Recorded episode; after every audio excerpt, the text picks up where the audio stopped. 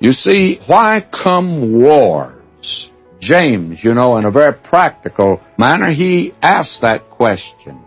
And he not only asks it, but he gives the answer. From whence come wars and fightings among you? Come they not hence? Even of your lusts that war in your members. Ye lust and have not, ye kill and desire to have and cannot obtain, ye fight and war, yet ye have not because ye ask not. In other words, today the thing that has been the background of war has been the sinful heart of man.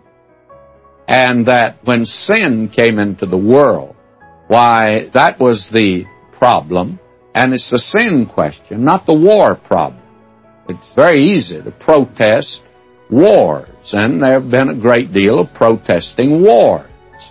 But you don't get rid of wars by protesting them, and you may bring a war to an end, one war, but another's going to start because the problem is in the sinful heart of man. And you and I live in a world where the Lord Jesus said, A strong man armed keepeth his household. Why? Because they're enemies. You see, we're not living in an ideal situation today. Only the Prince of Peace will bring peace to this earth.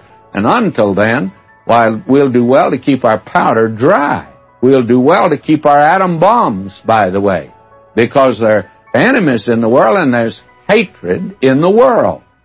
And the very interesting thing is that when man sinned, God said immediately to Satan, I'll put enmity between thee and the woman, her seed and thy seed. Now, friends, you can't remove that. The Lord Jesus said, I didn't come to bring peace. I came to bring a sword. And until sin is removed from this earth, until wickedness is removed from this earth, there's going to be war. Wars are the symptom. The disease is sin, and that is the problem. Even David's kingdom was in a world where there was war. And you do well to keep locks on your house.